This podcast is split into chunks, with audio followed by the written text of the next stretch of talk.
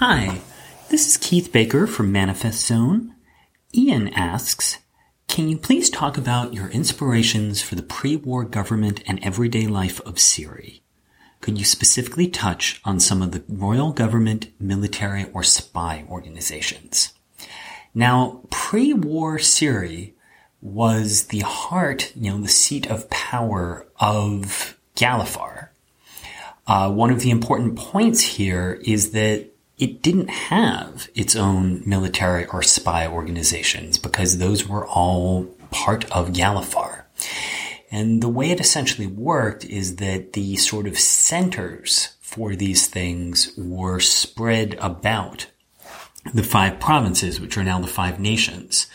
So if you mapped it onto the United States, it would be basically saying that the Pentagon is up in Karrnath, uh, the, you know, uh, NASA is over in Aundair with scientific research and our focus on that, in this case, magical research.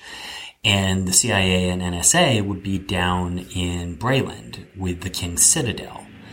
Uh, all of those things certainly had uh, essentially big offices in Metrol.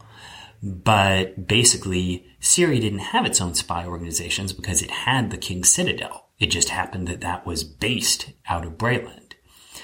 Uh, so what this meant is when the war started, agents who were Cyrans would have gone back to their country and formed spy organizations within Cyre.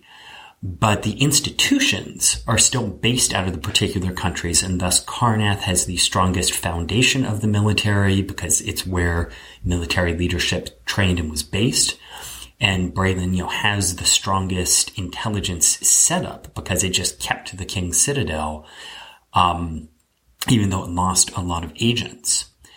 Now, having said all of that, I suspect that what Ian actually meant was not pre-war government, but rather pre-Mourning government. So once it was fully Cyran, separated off from uh, from the other five nations, what you know, what did it form?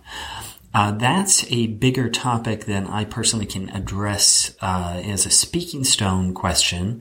I'd love to deal with it in a web post sometime because it is a really good question. As Cyrans, what do you work with? I'll point out in uh, The Fading Dream, which is one of my novels, I mention a Cyran, essentially special forces unit called the Fifth Crown, uh, which is described as um, being an urban strike force trained to make assaults deep within enemy territory.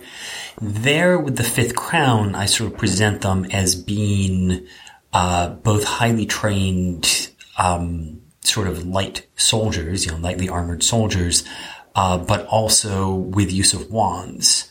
So, you know, sort of rogue with a touch of mage right or wizard so that they can effectively use wands. And that's a point I'd say to Cyre is they're not as hyper specialized as some of the other nations, but they're, they were the richest nation and they essentially had the best stuff that you could buy. And so you wouldn't have the, the strong focus where, you know, Aundair is going to have the best arcane. Uh, Karrnath will have the strongest military. Cyre, I've described them before, sort of being the bards of the party of the five nations.